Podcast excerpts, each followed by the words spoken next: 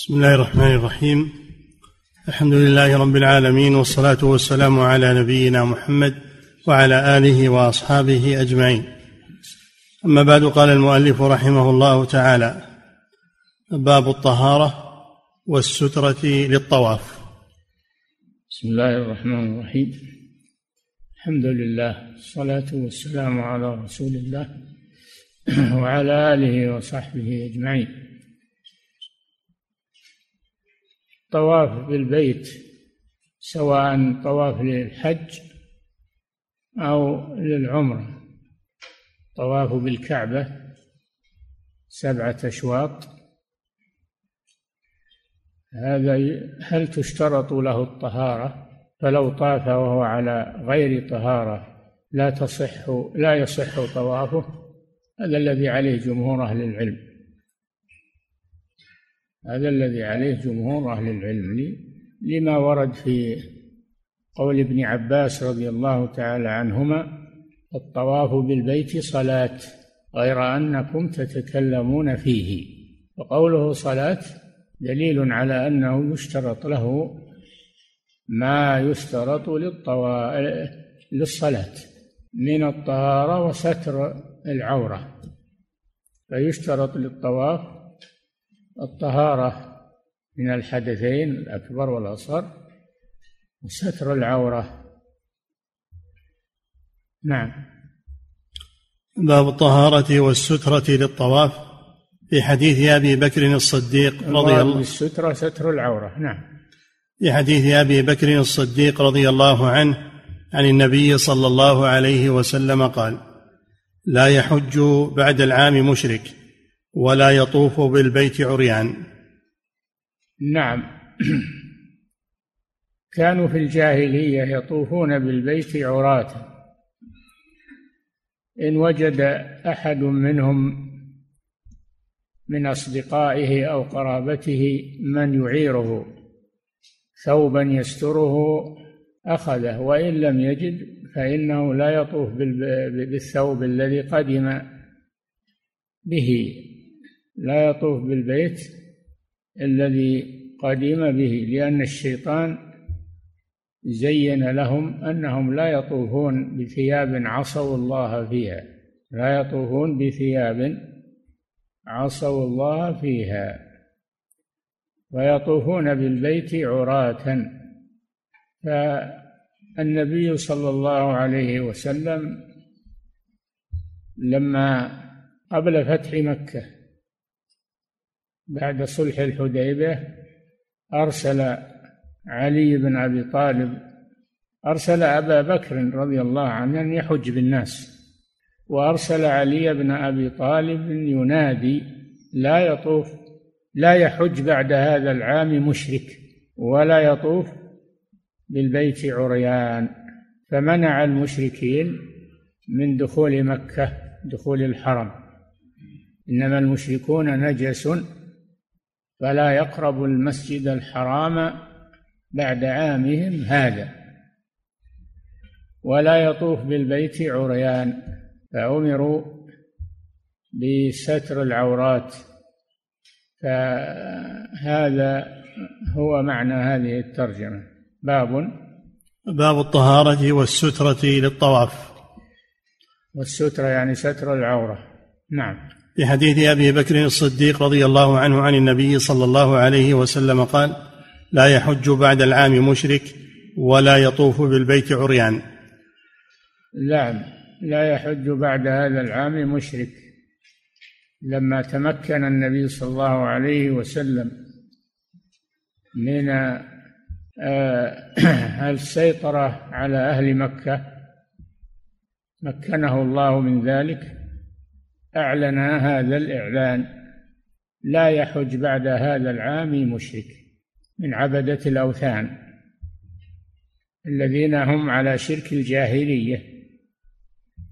أما من يعبدون القبور و لكن إذا كانوا يتسمون بالإسلام فيمكنون من من الحج ومن الطواف. معاملة لهم بما ينتسبون إليه. وإلا هناك عباد القبور الآن وهناك ولكن هم يتسمون بالإسلام. ما داموا يتسمون بالإسلام فلا نمنعهم. وحسابهم على الله سبحانه وتعالى. نعم. لا يحج بعد العام مشرك ولا يطوف بالبيت عريان. وعن عائشة رضي الله عنها أن أول شيء بدأ به النبي صلى الله عليه وسلم حين قدم أنه توضأ ثم طاف بالبيت متفق عليه. لما قدم النبي صلى الله عليه وسلم حاجا لما قدم حاجا حجة الوداع قبيل وفاته صلى الله عليه وسلم. لما قدم حاجا في السنة العاشرة من الهجرة توضأ قبل الطواف. هذا دليل الطهارة. توضأ قبل الطواف. نعم. وعن عائشة رضي الله عنها أن أول شيء بدأ به النبي صلى الله عليه وسلم حين قدم أنه توضأ ثم طاف بالبيت متفق عليهما. نعم. أول شيء بدأ به أنه توضأ فدل على اشتراط الطهارة للطواف بالبيت فمن طاف وهو محدث لم يصح طوافه. نعم.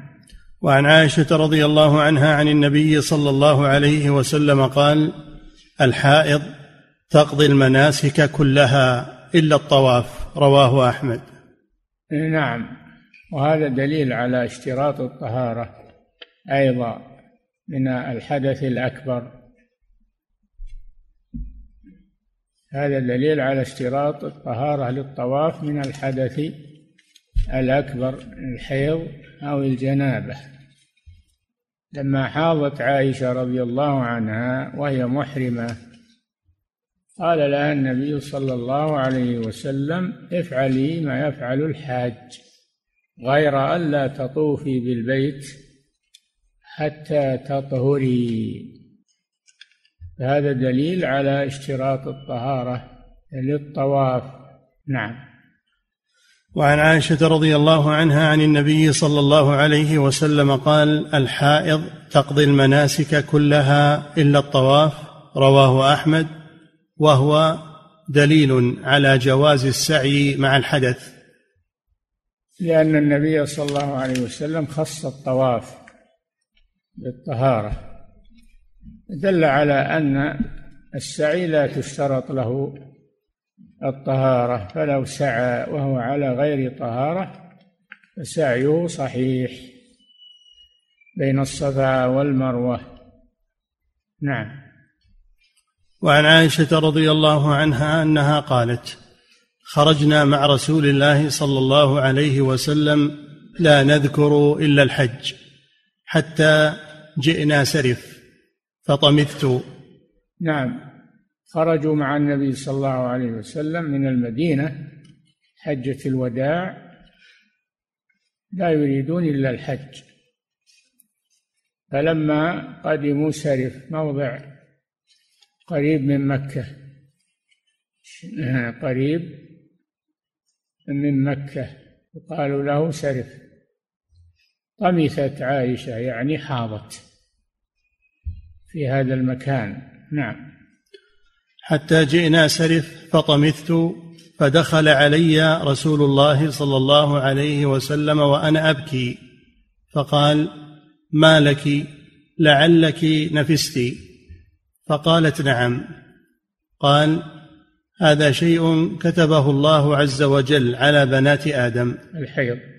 يعني الحيض أنه شيء كتبه الله فرضه وجبل النساء عليه أنها تحيض. فلماذا تبكي عائشة رضي الله عنها؟ وهو شيء خلقي. نعم. وهي تظن أن هذا يؤثر على إحرامها. تظن أنه يؤثر على إحرامها. النبي صلى الله عليه وسلم طمأنها وقال لها افعلي ما يفعل الحاج غير ألا تطوفي بالبيت. نعم. قال هذا شيء كتبه الله عز وجل على بنات آدم افعلي ما يفعل الحاج غير ألا تطوفي بالبيت حتى تطهري. متفق عليه. فخفف عنها هذا هذا الذي أصاب أنه لا يمنع من الحج. الحيض لا يمنع من الحج وأداء المناسك إلا شيئا واحدا وهو الطواف. فهي تنتظر حتى تطهر. نعم. ولمسلم في رواية فاقضي ما يقضي الحاج غير ألا تطوفي بالبيت حتى تغتسلي. اقضي يعني افعلي. افعلي ما يفعل الحاج مثل الرواية الأولى. من أداء المناسك الوقوف بعرفة والمبيت بمزدلفة والمبيت بمنى ورمي الجمار كل هذا تفعله وهي حائض. إلا الطواف بالبيت فإنها تؤخره حتى تطهر وتغتسل. نعم. باب ذكر الله تعالى في الطواف. نعم. قال صلى الله عليه وسلم إنما جعل الطواف بالبيت والسعي بين الصفا والمروة ورمي الجمار لذكر الله فهو ذكر لله سبحانه وتعالى. نعم. باب ذكر الله تعالى في الطواف. عن عبد الله بن السائب رضي الله عنه قال سمعت رسول الله صلى الله عليه وسلم يقول بين الركن اليماني والحجر ربنا آتنا في الدنيا حسنة وفي الآخرة حسنة وقنا عذاب النار. الدعاء الذي يقال في الطواف غير معين يدعو بما تيسر له من أمور دينه ودنياه فهو موسع لكن لا يكون دعاءه إلا موافقا للدعاء المشروع. وإلا تحديد نوعية الدعاء في الطواف لم لم يرد فيها دليل. يدعو الله بما تيسر يسبح يذكر الله بالتهليل والتسبيح والتكبير يقرأ القرآن لأنه ذكر تلاوة القرآن ذكر لله عز وجل. فالمجال واسع لذكر الله في الطواف. إلا ما بين الركنين. الركن اليماني والحجر الأسود فإنه يقول ربنا آتنا في الدنيا حسنة وفي الآخرة حسنة وقنا عذاب النار. هذا الذي ورد في الطواف. نعم. قال سمعت رسول الله صلى الله عليه وسلم يقول بين الركن اليماني والحجر ربنا آتنا في الدنيا حسنة وفي الركن اليماني الذي يلي اليمن يعني الجنوبي. الجنوبي الغربي هذا الركن اليماني. والحجر الأسود هذا ركن الحجر. نعم. هذان الركنان اليماني والحجر الأسود. يقول بينهما ربنا آتنا في الدنيا حسنة وفي الآخرة حسنة وقنا عذاب النار. وهذا مستحب وليس بواجب. نعم. ربنا آتنا في الدنيا حسنة وفي الآخرة حسنة وقنا عذاب النار. رواه أحمد وأبو داود وقال بين الركنين. بين الركنين اليماني والحجر الأسود. نعم. وعن أبي هريرة رضي الله عنه عن النبي صلى الله عليه وسلم قال وكل به يعني الركن اليماني سبعون ملكا. فمن قال اللهم إني أسألك العفو والعافية في الدنيا والآخرة ربنا آتنا في الدنيا حسنة وفي الآخرة حسنة وقنا عذاب النار. قالوا آمين. نعم هذا مما يدل على فضل هذا الذكر بين الركن اليماني والحجر الأسود أن الملائكة تؤمن عليه. ومعنى التأمين اللهم استجب. نعم. وعن أبي هريرة رضي الله عنه أنه سمع النبي صلى الله عليه وسلم يقول من طاف بالبيت سبعا ولا يتكلم إلا بسبحان الله والحمد لله ولا إله إلا الله والله أكبر ولا حول ولا قوة إلا بالله محيت عنه عشر سيئات وكتب له عشر حسنات ورفع له بها عشر درجات رواهما ابن ماجه. وهذا من أنواع الذكر الذي يقال الذي يقال بين الركن اليماني والحجر الاسود أيضا. نعم. وعن عائشة رضي الله عنها قالت قال رسول الله صلى الله عليه وسلم إنما جعل الطواف بالبيت. وبالصفا والمروة ورمي الجمار لإقامة ذكر الله تعالى. إنما جعل يعني شرع الطواف بالبيت وبين الصفا السعي بين الصفا والمروة ورمي الجمار لذكر الله سبحانه وتعالى. فرمي الجمار ذكر لله وليس كما يعتقد الجهال أنه رجم للشيطان أو رجم لإبليس. لا هو ذكر لله سبحانه وتعالى وكل ذكر لله فإنه يغيظ الشيطان ويغضب الشيطان. نعم. إنما جعل الطواف بالبيت وبالصفا والمروة ورمي الجمار لإقامة ذكر الله تعالى رواه أحمد وأبو داود. والترمذي وصححه ولفظه إنما جعل رمي الجمار. يعني شرع إنما جعل يعني شرع. نعم. إنما جعل رمي الجمار والسعي بين الصفا والمروة لإقامة ذكر الله تعالى. نعم هو ذكر لله عز وجل. السعي ذكر لله حتى ولو لم يتكلم السعي نفسه ذكر لله عز وجل بين الصفا والمروة. عملا بقوله جل وعلا إن الصفا والمروة من شعائر الله. فمن حج البيت أو اعتمر فلا جناح عليه أن يطوف بهما. لا جناح عليه هذا نفي لما كانوا يكرهون الطواف بين الصفا والمروة لأنه كان عليهما صنمان لأهل الجاهلية. صنم على الصفا وصنم على المروة. فلما فتح الله مكة برسوله صلى الله عليه وسلم أزالهما.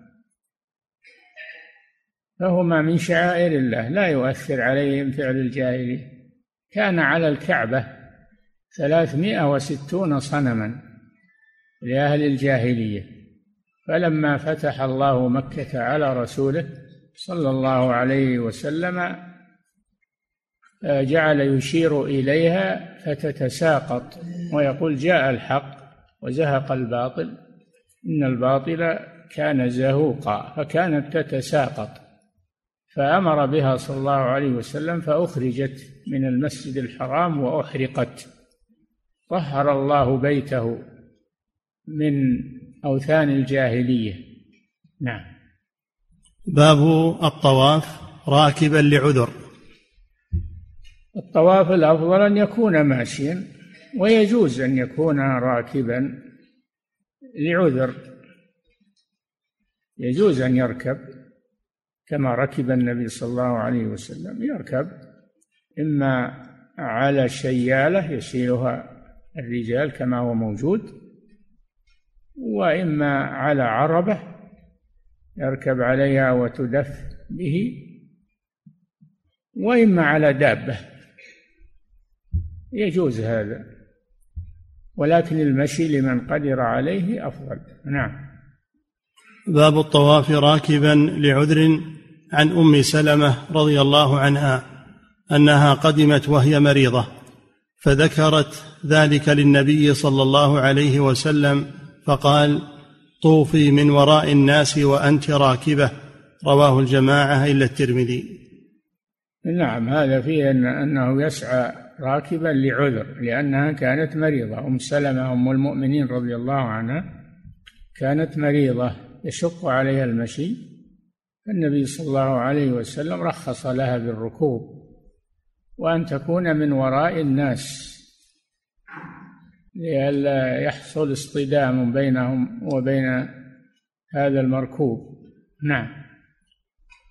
وعن جابر رضي الله عنه قال طاف رسول الله صلى الله عليه وسلم بالبيت وبالصفا والمروة في حجة الوداع على راحلته يستلم الحجر بمحجنه لأن يراه الناس وليشرف ويسألوه فإن الناس غشوه.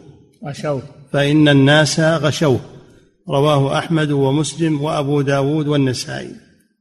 فهو صلى الله عليه وسلم ركب في الطواف وركب في السعي على الدابة لأمرين. الأمر الأول أن يسلم من الزحام لأن الناس تزاحموا عليه عليه الصلاة والسلام. والأمر الثاني أن يكون مرتفعا يراه الناس حتى يسألوه. عما أشكل عليهم. وعلى كل حال هذا دليل على جواز الركوب في الطواف والسعي. نعم.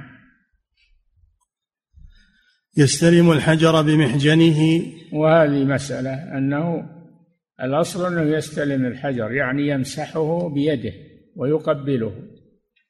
وإذا كان راكبا يستلمه بواسطة عصا أو محجن. ويقبل ما استلمه به كما فعل النبي صلى الله عليه وسلم. نعم. على راحلته يستلم الحجر بمحجنه لأن يراه الناس وليشرف ويسألوه فإن الناس غشوه. رواه أحمد ومسلم وأبو داود والنسائي. الناس لما رأوه غشوه واجتمعوا عليه عليه الصلاة والسلام. فركب من أجل أن يروه بدون أن يزدحموا عليه ولأجل أن يسلم من زحمتهم عليه. نعم. وعن عائشة رضي الله عنها قالت طاف رسول الله صلى الله عليه وسلم في حجة الوداع على بعيره يستلم الركن كراهية أن يصرف عنه الناس. رواه مسلم. أي نعم هذه آه هذه العلة في كونه ركب لأن الناس ازدحموا عليه. أحد يريد أن يرى الرسول صلى الله عليه وسلم وأحد يريد أن يسأله. فركب صلى الله عليه وسلم من أجل فك الزحمة ولأجل أن يراه الناس بدون ازدحام عليه. نعم. وعن ابن عباس رضي الله عنهما أن النبي صلى الله عليه وسلم قدم مكة وهو يشتكي فطاف على راحلته. كلما أتى على الركن استلم الركن بمحجن فلما فرغ من طوافه أناخ فصلى ركعتين. رواه أحمد وأبو داود. إيه نعم هذا في بيان السبب أن الرسول كان يشتكي يعني فيه نوع مرض. أصابه مرض فاحتاج إلى الركوب. دل على أن المسلم إذا احتاج إلى الركوب يركب. نعم. فلما فرغ من طوافه أناخ فصلى ركعتين رواه أحمد وأبو داود. نعم وهذا دليل على مشروعية ركعتي الطواف. إذا فرغ من الطواف يصلي ركعتين رك... تسميان ركعتي الطواف. والأفضل أن يصليهما عند مقام إبراهيم. اتخذوا من مقام إبراهيم مصلى. ولكن الآن كثرة الحجاج والزحام لا يتمكن من هذا فيصليهما في أي مكان من الحرم. نعم. وعن أبي الطفيل قال قال قلت لابن عباس أخبرني عن الطواف بين الصفا والمروة راكبا أسنة هو فإن قومك يزعمون أنه سنة. يعني الركوب. يزعمون أن الركوب سنة. نعم. قال صدقوا وكذبوا. قلت وما قولك صدقوا وكذبوا؟ قال إن رسول الله صلى الله عليه وسلم كثر عليه الناس. يقولون هذا محمد هذا محمد حتى خرج العواتق من البيوت. قال وكان رسول الله صلى الله عليه وسلم لا يضرب الناس بين يديه. فلما كثروا يعني ما عليه يدفعون ما يدفعون بين يديه خلال المكان يمشي. لا. ما ما يخلي أحد يعني يسيء إلى أحد عليه الصلاة والسلام. نعم. قال وكان رسول الله صلى الله عليه وسلم لا يضرب الناس بين يديه فلما كثروا عليه ركب. والمشي والسعي أفضل رواه أحمد ومسلم. عند الحاجة لا بأس بذلك وأما عند عدم الحاجة للركوب فالمشي والسعي على الأقدام أفضل من الركوب. نعم. باب ركعتي الطواف والقراءة فيهما واستلام الركن. من الطواف صلي ركعتين. تسميان رك... ركعتي الطواف. في أي وقت؟ في أي وقت طاف؟ من ليل أو نهار يصليهما عند الفراغ من الطواف. نعم. باب ركعتي الطواف والقراءة فيهما. وما يقرأ فيهما. نعم. واستلام الركن بعدهما. استلام الركن هو الحجر يعني. إذا فرغ وأراد أن يذهب إلى المسعى يذهب إلى الحجر ويستلمه كما استلمه في بداية الطواف. نعم. رواهما وهذا إذا تيسر أما الآن في الزحامات هذا ليس بلازم. نعم. باب ركعتي الطواف والقراءة فيهما واستلام الركن بعدهما. رواهما ابن عمر وابن عباس وقد سبق وعن جابر رضي الله عنه أن رسول الله صلى الله عليه وسلم لما انتهى إلى مقام إبراهيم قرأ واتخذوا من مقام إبراهيم مصلى. ومقام إبراهيم هو هو الصخرة التي قام عليها وهو يبني الكعبة كانت ترتفع به وتنزل وآثار قدميه فيها إلى الآن. فإذا نظرت من وراء الزجاج المحاط عليها تشوف قدمي إبراهيم في الصخرة عليه الصلاة والسلام. نعم. وعن جابر رضي الله عنه أن رسول الله صلى الله عليه وسلم لما انتهى إلى مقام إبراهيم قرأ واتخذوا من مقام إبراهيم مصلى. يعني صلوا عنده. نعم.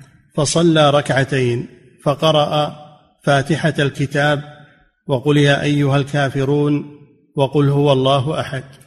نعم هذا ما يقرأ في ركعتي الطواف.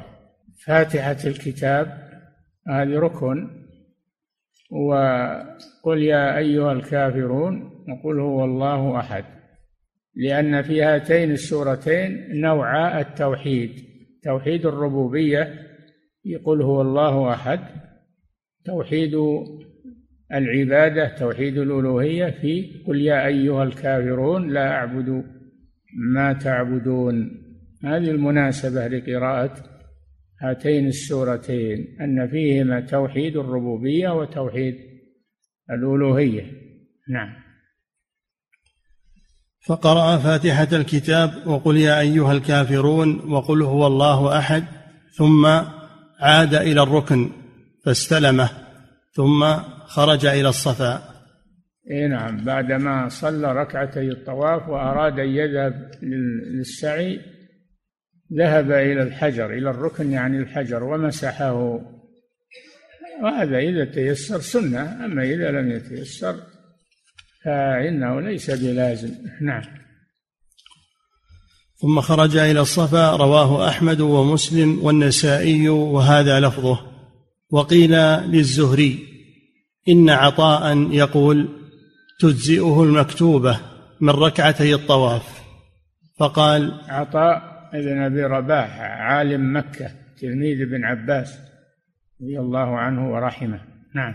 قيل للزهري إن عطاء يقول تجزئه المكتوبة من ركعتي الطواف. يقولون إن عطاء هو أبصر الناس بالمناسك. نعم. قيل للزهري إن عطاء يقول الزهري هو محمد بن شهاب الزهري. نعم. قيل للزهري إن عطاء يقول تجزئه المكتوبة من ركعتي الطواف. فقال السنة أفضل لم يطف النبي صلى الله عليه وسلم أسبوعا إلا صلى ركعتين. أخرجه البخاري. أي نعم. قالوا لعطاء إن الناس يقولون تكفي الفريضة عن ركعتي الطواف. فإذا وافق فراغه من الطواف صلاة الفريضة وصلاها مع الناس فإنها تكفي عن ركعتي الطواف. لكن عطاء يرى غير هذا يرى أن ركعتي الطواف مستقلتان. صليهما. نعم. وعطاء هو أبصر الناس في المناسك. كما يقولون. نعم. وقيل للزهري إن عطاء يقول تجزئه المكتوبة من ركعتي الطواف فقال السنة أفضل لم يطف النبي صلى الله عليه وسلم أسبوعا إلا صلى ركعتين أسبوعا يعني السبع ما هو بأسبوع يعني أسبوع الأيام لا أسبوع يعني سبعة أشواط. نعم. أخرجه البخاري باب السعي بين الصفا والمروة. نعم. باب السعي بين الصفا كيف والمروة. كيف أخرجه البخاري؟ باب كذا. لا انتهى. أخرجه البخاري. إيه توقف. نعم. أخرجه البخاري. أخرجه البخاري. نعم. باب السعي بين الصفا والمروة. نعم. الصفا هو طرف جبل أبي قبيس. والمروة هي طرف جبل قعيقعان. يقال لهما الأخشبان أبو قبيس وقعيقعان مكة بينهما قالوا لهما الأخشبان طرف جبل أبي قبيس يقال له الصفا وطرف جبل قعيقعان يقال له المروة. نعم. باب السعي بين الصفا والمروة عن حبيبة بنت أبي تجرات. قالت حبيبة. عن حبيبة بنت أبي تجراه تجراك. عن حبيبة بنت أبي تجرات قالت رأيت رسول الله صلى الله عليه وسلم يطوف بين الصفا والمروة والناس بين يديه وهو وراءهم وهو وراءهم وهو يسعى حتى أرى ركبتيه من شدة السعي تدور به إزاره وهو يقول اسعوا فإن الله كتب عليكم السعي. نعم لما بلغ بطن الوادي بطن الوادي كان ذاك الوقت على طبيعته منخفض كان منخفضا عن الجانبين فكان إذا هبط في بطن الوادي سعى سعيا شديدا حتى يتجاوز بطن الوادي. فإذا تجاوزه مشى عليه الصلاة والسلام. وبطن الوادي الآن دفن وجعلوا علامتين العلامتان الخضروان هذا علامة على بطن الوادي. فإذا وصلت إلى الأولى تسعى إلى الثانية يعني يشتد سعيك بينهما لأن هذا بطن الوادي. العلمان الأخضران علامة على بطن الوادي من المسعى. نعم. وهو يسعى حتى أرى ركبتيه من شدة السعي تدور به إزاره وهو يقول اسعوا فإن الله كتب عليكم السعي. نعم. وعن صفية بنت شيبة أن امرأة أخبرتها أنها سمعت النبي صلى الله عليه وسلم بين الصفا والمروة يقول كتب عليكم السعي فاسعوا رواهما أحمد. كتب يعني فرض عليكم السعي فاسعوا أي اشتدوا في المشي بين بين العلمين اللذين على بطن الوادي. نعم.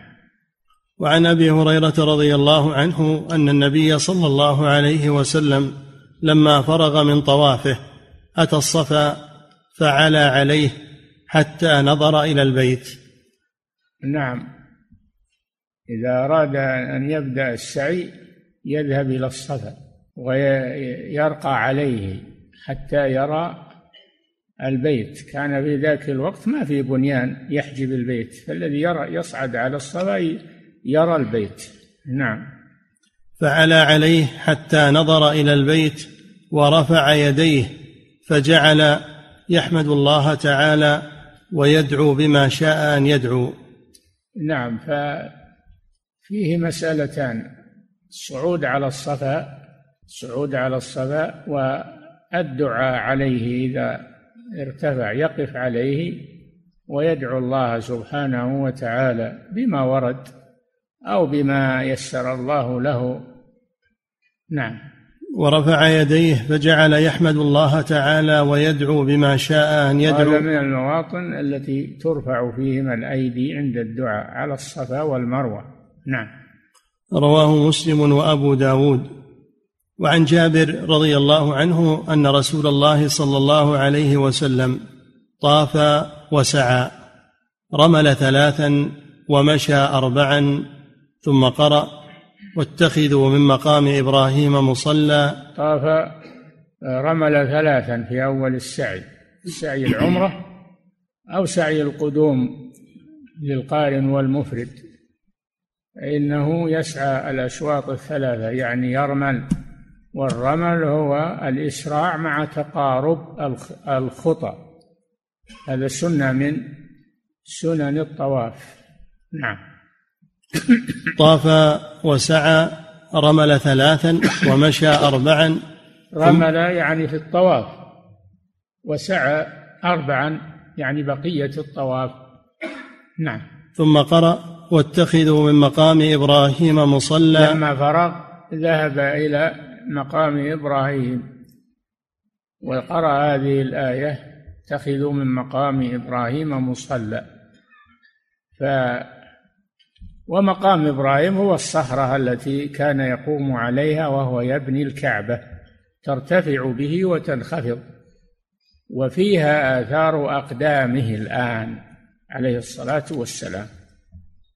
والله شرع لنا أن نصلي ركعتي الطواف عند مقام إبراهيم.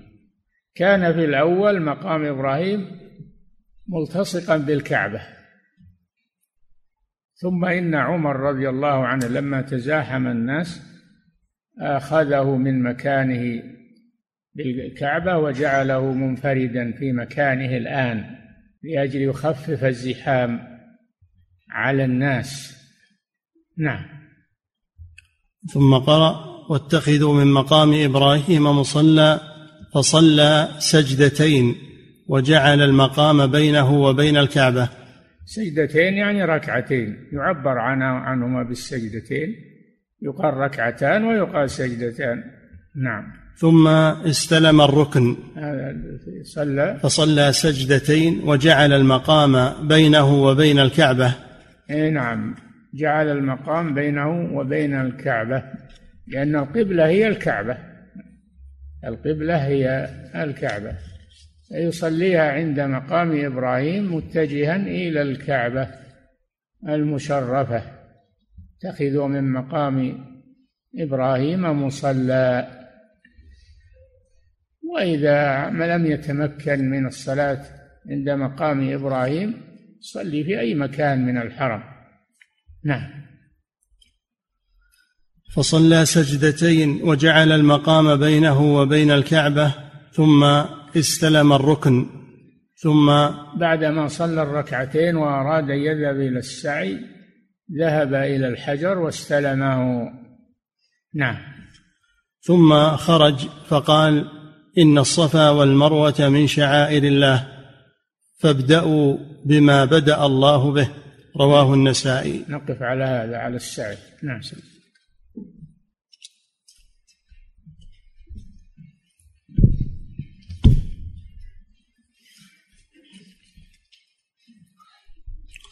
فضيلة الشيخ وفقكم الله. هذا سائل يقول من انتقض من انتقضت طهارته أثناء الطواف فماذا يصنع؟ يخرج يخرج ويتوضأ ويستأنف الطواف من جديد لأنه بانتقاض وضوئه بطل طوافه. نعم. فضيلة الشيخ وفقكم الله هذا سائل يقول إذا أردت تكرار الطواف أكثر من مرة تطوعا فهل أصلي الركعتين بعد كل أسبوع أم أجمعها في نهاية الطواف؟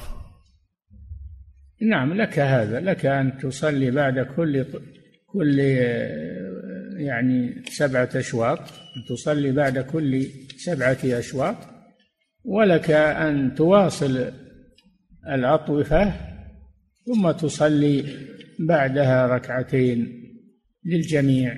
نعم. فضيلة الشيخ وفقكم الله هذا سائل يقول شخص كان يطوف طواف القدوم وانتقض وضوءه لكنه أكمل الطواف ولم يتوضأ فماذا عليه؟ ما صح طوافه. وطواف القدوم سنة ما ما هو من أركان الحج. فما دام أنه جاء بطواف الإفاضة وجاء بطواف الوداع يكفي هذا وطواف القدوم سنة. نعم. فضيلة الشيخ وفقكم الله هذا سائل يقول هل السنة في السعي الوقوف والدعاء على الصفا والمروة في كل شوط؟ هل السنة في السعي الوقوف والدعاء على الصفا والمروة في كل شوط؟ أم عند البداية فقط؟ لا في كل شوط هذا أفضل. لا بد أن يستكمل ما بين الصفا والمروة ولو لم يصعد. والصعود هذا سنة. الصعود على الصفا والمروة سنة. أما استكمال ما بينهما فهذا شرط لصحة الطواف والسعي. نعم. فضيلة الشيخ وفقكم الله هذا سائل يقول ما حكم الطواف راكبا لغير عذر؟ لا بأس به لا بأس به يطوف راكبا وماشيا والمشي أفضل. نعم. فضيلة الشيخ وفقكم الله هذا سائل يقول ماذا تصنع الحائض في العمرة؟ إذا كانت أسرتها ستسافر من مكة قبل طهارتها من الحيض وهي لم تؤدي الطواف بعد. إما أن يصبر معها وليها ويبقى معها في مكة إلى أن تطهر وتغتسل وتؤدي الطواف وإما أن تذهب معه فإذا طهرت يأتي بها إذا طهرت يأتي بها وتطوف طواف الإفاضة. إذا قال والله أنا ما بزاعد نقول ما يخالف رحبة لكن تلتزم أنك إذا طهرت تأتي بها تؤدي طواف الإفاضة. نعم. واليوم الحمد لله وسائل النقل السريعة متوفرة. نعم. فضيلة الشيخ وفقكم الله هذا سائل يقول هل الطواف بالبيت مستحب بدون حج أو عمرة بمعنى أن يتطوع به دائما؟ نعم لا بأس بذلك. طواف مفرد بدون حج أو عمرة هو من العبادة. نعم. فضيلة الشيخ وفقكم الله. هذا سائل يقول يقال بين الركن اليماني والحجر ربنا آتنا في الدنيا حسنة وفي الآخرة حسنة وقنا عذاب النار. هل يكرر هذا الدعاء أم أنه يقال مرة واحدة فقط؟ جائز هذا وهذا. كرره أو يقوله مرة واحدة كله جائز. نعم. فضيلة الشيخ وفقكم الله. وهل هذا الدعاء وهو ربنا آتنا في الدنيا حسنة بالآخرة حسنة وقنا عذاب النار هل يشرع أن يقال في الطواف عامة أو ينحصر فيما بين الركنين فقط؟ لا لا ما بين الركنين فقط. هذا الذي ورد به الدليل. نعم.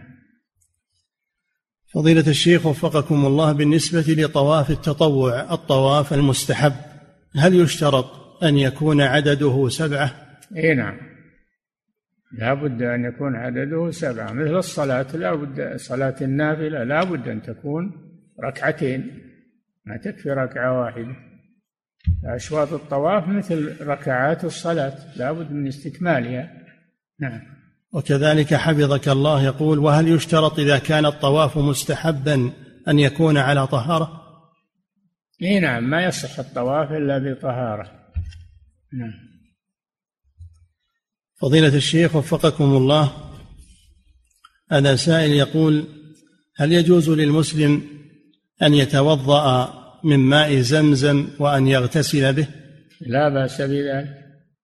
هو ما من جملة المياه يغتسل به ويتوضأ به. نعم.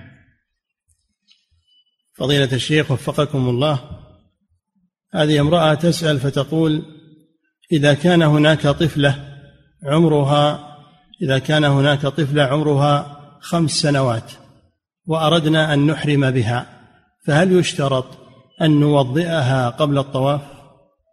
ما يشترط. التوضؤ قبل الطواف سنة إذا أمكن. طيب. إلا ما هو لازم. نعم.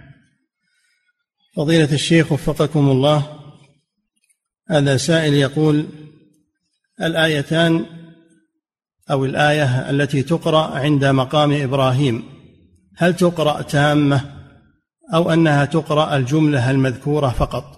نعم الجملة المذكورة واتخذوا من مقام إبراهيم مصلى. نعم. فضيلة الشيخ وفقكم الله هذا سائل يقول هل السعي في القبو الآن يعد جائزا؟ وهل هو أفضل من السعي في الأعلى؟ الجواز جائز لا سيما أيام الزحام. والسعي على الأرض فوق القبو أفضل ما في شك. نعم. فضيلة الشيخ وفقكم الله هذا سائل يقول هل صح حديث عن النبي صلى الله عليه وسلم أن الحجر الذي كان يرقى عليه إبراهيم عليه السلام كان يرتفع به وينزل ليقوم بناء الكعبة؟ نعم. إذا وش فائدته؟ لو ما كان يرتفع به وينزل وش فائدته؟ هذا من المعجزات هذا من المعجزات لإبراهيم عليه الصلاة والسلام. ولذلك بقي هذا الحجر بقي مشعرا من المشاعر صلى عنده. نعم. فضيلة الشيخ وفقكم الله هذا سائل يقول إذا نسي المسلم عدد الأشواط هل هي ستة أو سبعة؟ مثلا فماذا يصنع؟ يبني على اليقين يجعلها ستة على الأقل يبني على الأقل ويكمل. نعم. فضيلة الشيخ وفقكم الله بالنسبة للرمل في الطواف هل هو خاص بالرجال فقط أو يشرع للنساء؟ لا للرجال خاصة وأما النساء والأطفال والذين يشق عليهم غير مشروع لهم. نعم. فضيلة الشيخ. هذا للرجال الأقوياء. حتى الرجال الضعفاء لا يشرع لهم هذا. تخفيفا عليهم. نعم. فضيلة الشيخ وفقكم الله هذا سائل يقول إذا كنت أسعى ومعي زوجتي فهل الأفضل السعي الشديد بين العلمين الأخضرين وترك الزوجة أم الأفضل أن أمشي معها ولا أسعى شديدا؟ تمشي معها رفقا بها تمشي معها والإسراع هذا سنة. نعم. إذا أمكن تفعله وإذا لم يمكن فليس بلازم. نعم. فضيلة الشيخ وفقكم الله هذا سائل يقول هل يجوز الفصل بين أشواط الطواف وبين السعي باستراحة مثلا؟ نعم لا بأس بذلك. خصوصا إذا احتاج إلى هذا يستريح ثم يواصل. نعم. فضيلة الشيخ وفقكم الله هذا سائل يقول إذا انتهيت مع إذا انتهيت من الطواف بعد إقامة الصلاة يقول وانتهينا من صلاة الفريضة هل يشرع لي أن أصلي ركعتين؟ تكفي الفريضة تكفي الفريضة عن ركعتي الطواف. نعم. فضيلة الشيخ وفقكم الله هذا سائل يقول هل يجوز عمل العمرة أو الحج لرجل قد توفاه الله وهو قد قضى حجة الإسلام وعمرة الإسلام؟ نعم هذه نافلة. نافلة له. نعم. فضيلة الشيخ وفقكم الله. هذا سائل يقول هل يجوز للحائض الجلوس في ساحات الحرم الخارجية؟ نعم غير المسورة. إذا كانت مسورة لا. أما إذا كانت فضاء وليس عليها سور فلا بأس. نعم. فضيلة الشيخ وفقكم الله هذا سائل يقول إذا طافت المرأة وهي طاهرة ثم لما انتهت من الطواف حاضت فهل يجوز لها السعي وهي حائض؟ نعم. لا بأس لها أن تسعى وهي حائض. نعم. فضيلة الشيخ وفقكم الله هذا سائل يقول ما حكم الصلاة في ساحات الحرم المكي؟ صلاة الجماعة مع العلم أن الصفوف ليست متصلة. لا لا تصلي إلا مع الصفوف المتصلة. لا تصلي إلا مع الصفوف المتصلة. لا تصلي مع الناس اللي منقطعين. نعم. فضيلة الشيخ وفقكم الله هذا سائل يقول إذا أحدث الطائف وهو في الشوط السادس وكان الزحام شديدا فهل يكمل طوافه لأجل الزحام أو لا بد أن ينصرف ويتوضأ ثم يبدأ من جديد؟ لا بد من هذا لا بد لأنه إذا أحدث بطل طوافه. فلا بد من الطهارة واستئناف الطواف من جديد. نعم. فضيلة الشيخ وفقكم الله. هذا سائل يقول نزل يقول إنه نزل منه قليل من المدي في طواف الوداع. يقول وكنت شاكا. وبعد صلاة المغرب وانتهائي من الطواف نظرت في ذلك فوجدت المدي يقول فماذا علي؟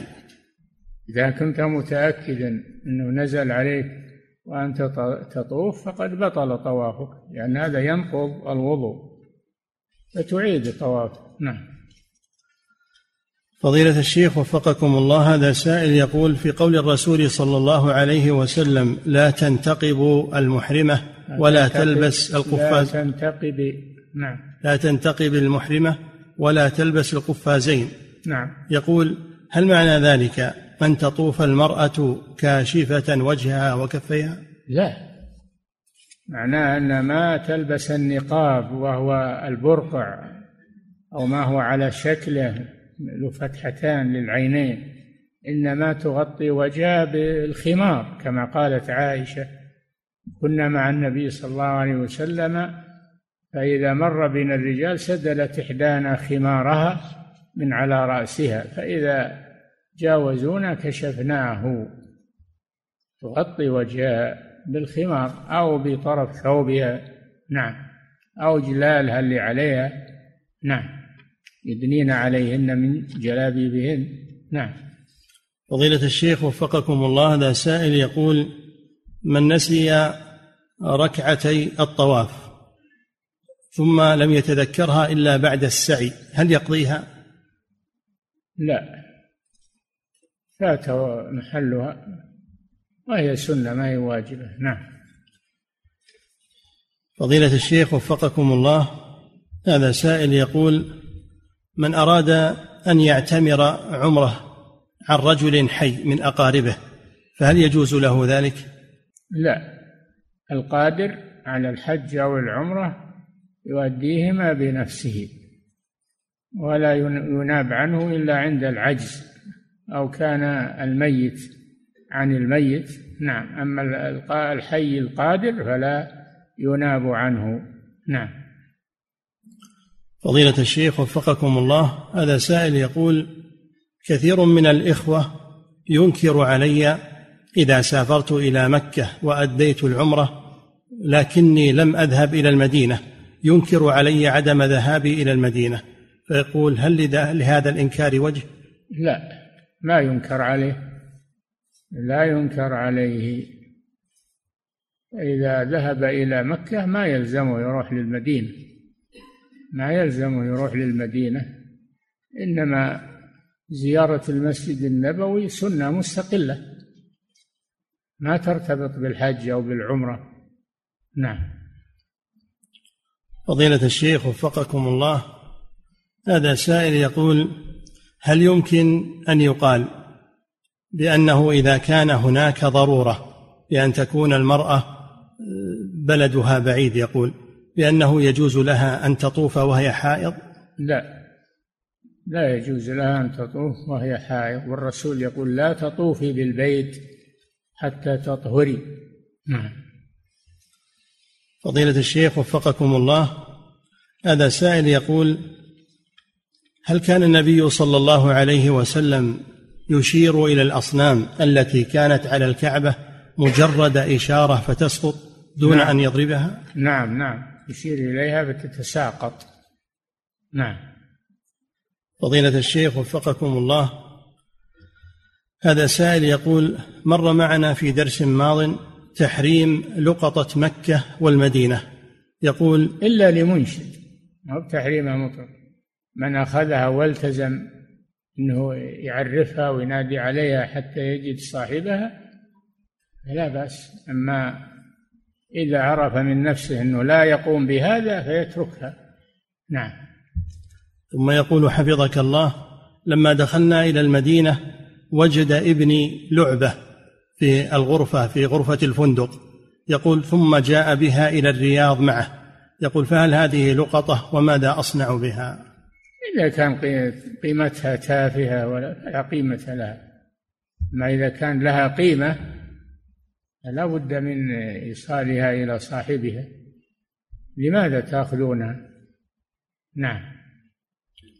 فضيلة الشيخ وفقكم الله هذا سائل يقول ما حكم وضع الستائر في البيوت التي لونها أحمر أحمر كامل؟ يكره هذا. يجعل أحمر غير غير خالص. أحمر غير خالص. يجمع بين الحمرة والبياض أو لون آخر. ما يكون مصمت كله حمر. نعم. فضيلة الشيخ وفقكم الله هذا سائل يقول أشعر في كثير من الأحيان بضيق شديد في صدري لا أدري ما سببه. يقول فما فما النصيحة في ذلك؟ النصيحة أن تقرأ تقرأ آه، الإخلاص والمعوذتين. تقرأ ما تيسر من القرآن وتنفث على نفسك وسيزول بإذن الله. نعم. أو تذهب إلى من يرقي يرقيك. نعم. فضيلة الشيخ وفقكم الله هذا سائل يقول ما حكم لبس الحذاء أكرمكم الله عند السعي للحاجة؟ لا بأس به. لا بأس به. نعم. فضيلة الشيخ وفقكم الله هذا سائل يقول ما المواطن التي يشرع فيها رفع الأيدي في الدعاء؟ كثيرة. الأصل أنها ترفع الأيدي عند الدعاء لأن هذا من أسباب الإجابة. إلا في المواطن التي دعا فيها الرسول صلى الله عليه وسلم ولم يرفع يديه. نعم. فضيلة الشيخ وفقكم الله هذا السائل يقول هل يشرع للمسلم أن يعمل أكثر من عمرة في سفرة واحدة ومن أين يحرم؟ لا مانع. تابعوا بين الحج والعمرة متابعة بين الحج والعمرة. مشروع.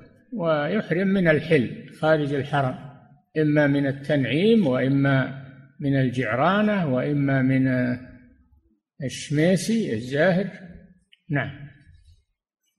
فضيلة الشيخ وفقكم الله هذا سائل يقول هل ورد عن رسول الله صلى الله عليه وسلم بعد صلاة الركعتين عند المقام وقبل استلام الركن أنه عليه الصلاة والسلام شرب من زمزم وصب على رأسه منه؟ لا أعلم هذا. نعم. فضيلة الشيخ وفقكم الله هذا سائل يقول أوصى رجل بعدما بعدما طاف وسعى عليه الصلاة والسلام بعدما طاف وصلى الركعتين وذهب إلى إلى السعي مر على السقاة وشرب في طريقه إلى الصلاة. نعم. فضيلة الشيخ وفقكم الله هذا سائل يقول أوصى رجل أن يدفن بعد موته مع زوجته فهل تنفذ وصيته أم يدفن بعيدا عنها؟ علما يقول بأن القبور في بلادنا عالية كالغرف. نعم. أوصى رجل أن يدفن بعد موته مع زوجته فهل تنفذ وصيته أم يدفن بعيدا عنها؟ علما بأن القبور في بلادنا عالية كالغرف. يعني مبنية كالغرف نعم. يوضعون فيها في الغرفة الأموات تسمى سقية لا بأس بذلك. يوضع فيها الرجال والنساء وهم مستورون بال بالأكفان. لا بأس بذلك. نعم.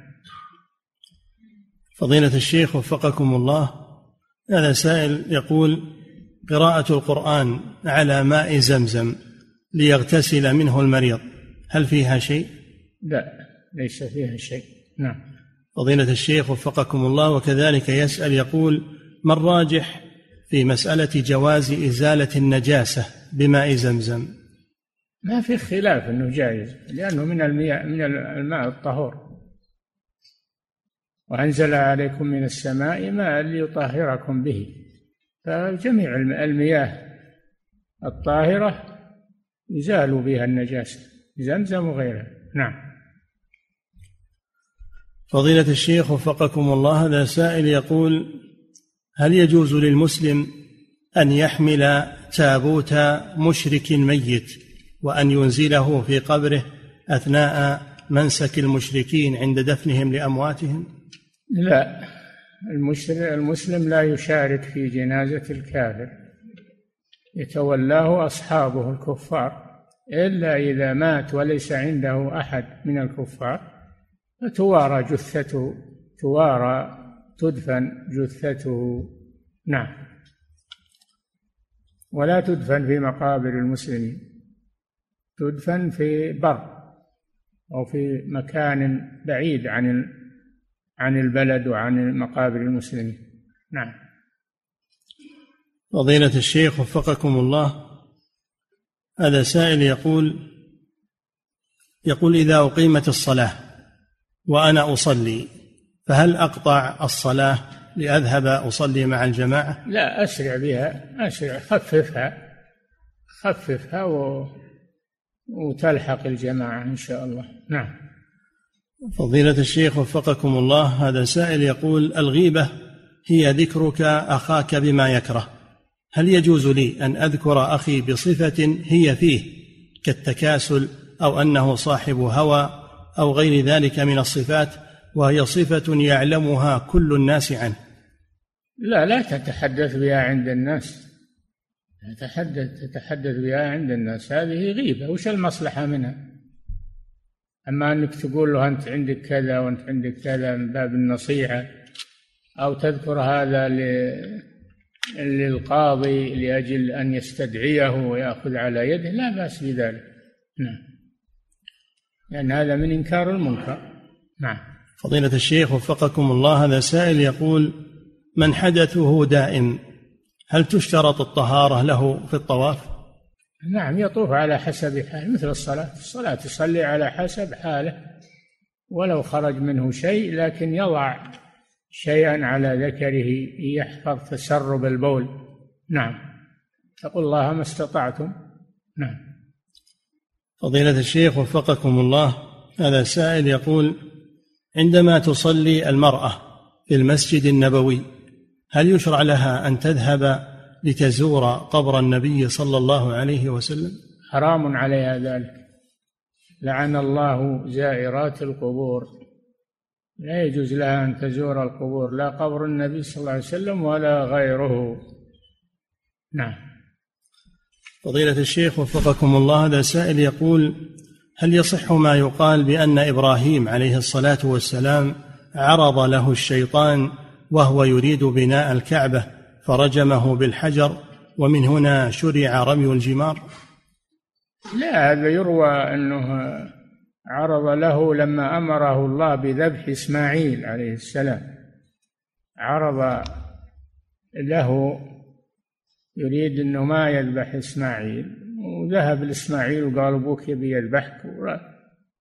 ولكن إبراهيم عليه السلام نفذ ما أمره الله به. حتى فداه الله جل وعلا. قال قد صدقت الرؤيا. يعني حصل المطلوب. حصل المطلوب بعزمك على تنفيذ ما رأيته. وفداه الله بذبح عظيم كما في القرآن. نعم بكبش من الجنة. نعم. فضيلة الشيخ وفقكم الله هذا سائل يقول يقول إن والده يسكن في بلد آخر ووالده مريض. وعندما يريد أن يزوره في ذاك البلد لا بد أن يحلق لحيته لكي يتمكن من ذلك وإلا تعرض للتعذيب أو القتل. سؤاله هل يجوز له أن يخفف من شعر لحيته لأجل هذا الأمر الضروري؟ ما يتعرضون للي ما يحدث شيء ولا يتعرض للأمن ولو كان له لحية. ما هم بعضهم أكثرهم عندهم الحاء هم نفسهم. اللي ما يحدث منه شيء ولا يحدث منه تخويف ما يتعرضون له أبدا. هذا من الإرجاف اللي يقوله بعض الناس. ما يتعرضوا له وما حصل منه أذى ولا أخل بالأمن. نعم. فضيلة الشيخ وفقكم الله هذا سائل يقول هل يجوز استعمال اليد اليسرى في التسبيح بعد الصلاة أم أنه إنما تستعمل اليمنى فقط؟ تستعمل اليدان الأصابع باليدين كل كليهما. نعم. فضيلة الشيخ وفقكم الله هذا سائل يقول هل يجوز التعامل مع المشركين تجاريا؟ نعم لا بأس بذلك. يجوز التعامل معهم بالتجارة المباحة لا بأس بذلك. نعم. وكذلك حفظك الله يسأل عن التعامل مع اليهود بالتجارة يقول هل يجوز ذلك؟ نعم الأصل الجواز إلا إذا إذا صدر نظام بمنعه من الدولة يمتنع. أما ما دام أنه ما صدر نظام فالأصل في المعاملات الإباحة مع المسلمين ومع الكفار. نعم. فضيلة الشيخ وفقكم الله هذا سائل يقول إذا كان هناك مطر فهل يجوز للمرأة أن تجمع بين الصلاتين وهي في بيتها؟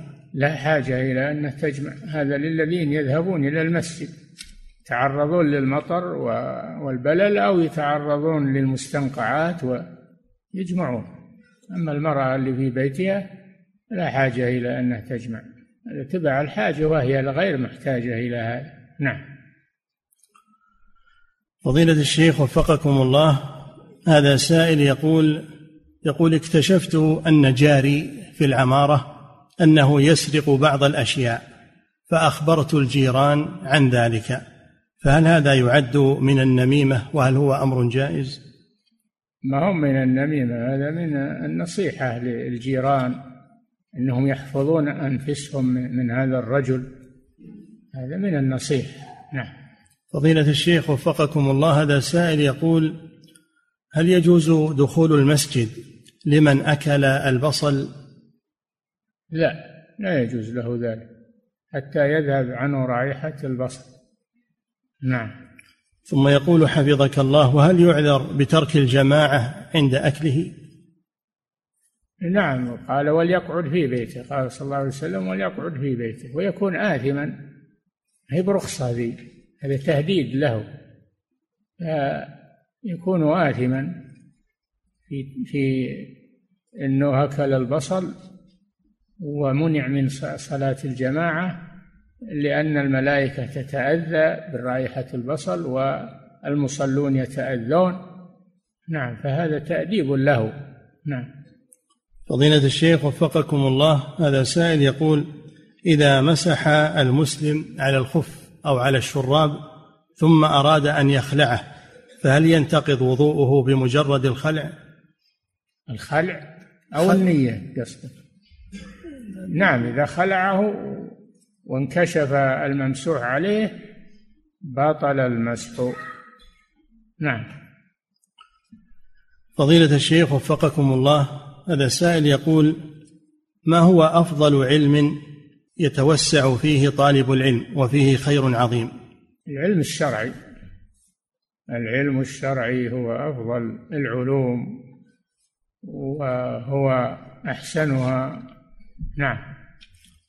فضيلة الشيخ وفقكم الله ورد أن رسول الله صلى الله عليه وسلم قال صلوا قبل المغرب ركعتين صلوا قبل المغرب ركعتين. يقول هل هذه تعد من الراتبة؟ إي نعم راتبة قبلية. تعد راتبة قبلية. وقال صلى الله عليه وسلم بين كل أذانين صلاة. المراد الأذان والإقامة. نعم. فضيلة الشيخ وفقكم الله إذا طافت المرأة وأثناء الطواف حاضت هل يجب عليها أن تقطع الطواف أو لها أن تكمله؟ لا يبطل الطواف ولا تكمل. تخرج من المطاف تخرج من المسجد الحرام تصير عند الأبواب من خارج. نعم. فضيلة الشيخ وفقكم الله هذا سائل يقول هل يجوز للمرأة الحامل